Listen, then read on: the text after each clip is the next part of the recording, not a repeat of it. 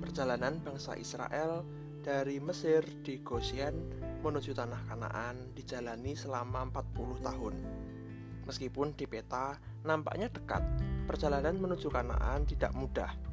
Salah satu keterangan dari kitab Keluaran sebagai berikut.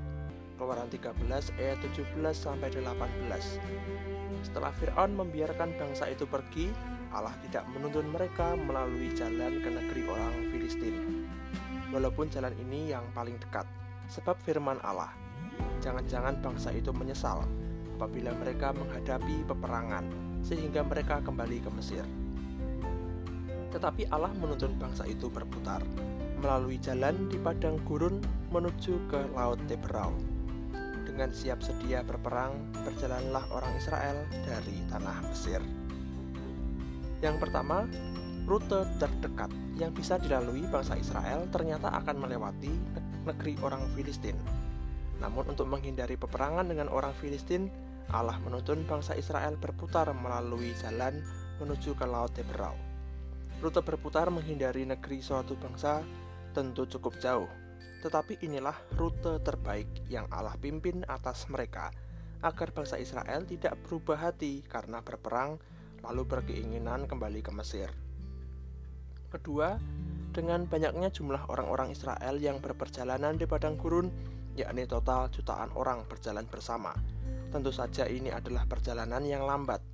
Lalu, karena melalui padang gurun, bangsa Israel beberapa kali harus berhenti untuk berkemah serta untuk menerima firman Allah di padang gurun. Bangsa Israel juga disebut meskipun menghindari perang, tetapi siap sedia untuk berperang. Meskipun perjalanan ini lambat, tetapi ini sangat penting bagi bangsa Israel.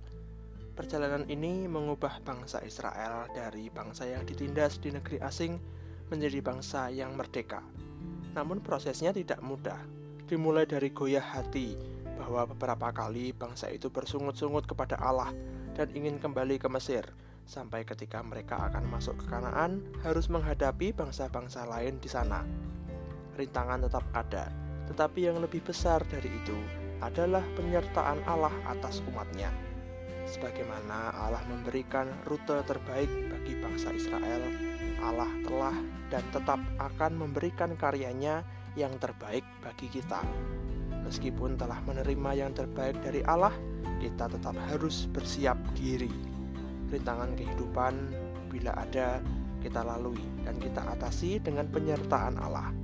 Kehidupan yang nampaknya biasa saja, kita jalani juga dengan penuh percaya akan penyertaan dan karya Allah, serta tetap bersiap sepenuhnya menghadapi berbagai macam peristiwa.